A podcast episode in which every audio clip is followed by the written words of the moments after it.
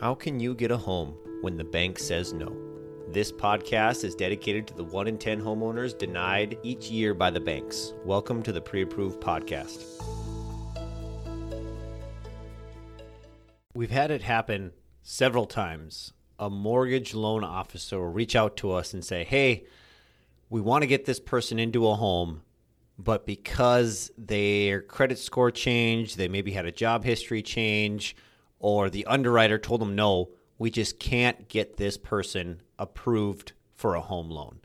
And this is a this is a potential problem with the mortgage loan originator, but more so with the customer who was trying to buy their home. They were either pre-qualified or couldn't quite get pre-qualified due to one of those reasons. And so the customer is typically disappointed and hopefully you're giving them a plan of what this looks like for them to eventually get into the home, but just as of now, it looks like the customer doesn't have any options. And so that's where individuals that know about us reach out because it's not your fault that they changed their credit score or maybe they got some additional debt or that the underwriter found something that you know doesn't allow them to get a loan in the secondary market.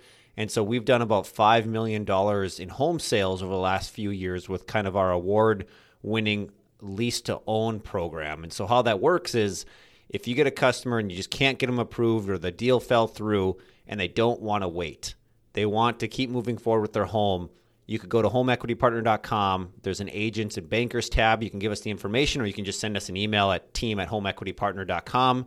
And what we do is we screen and approve the candidate. We'll buy the home often with you as the originator or with your portfolio lenders within your bank. And then when the customer qualifies for the home six months, a year, two years down the road, they come back to you and you get to originate or refinance the loan with them. And so that's kind of the short story of how we've been partnering with mortgage loan officers and banks is just for the people that don't quite fit the box, but you want to give the customer an option of still getting that home. So if you think over the last month or two, is there anyone that you told no that you can't get a mortgage?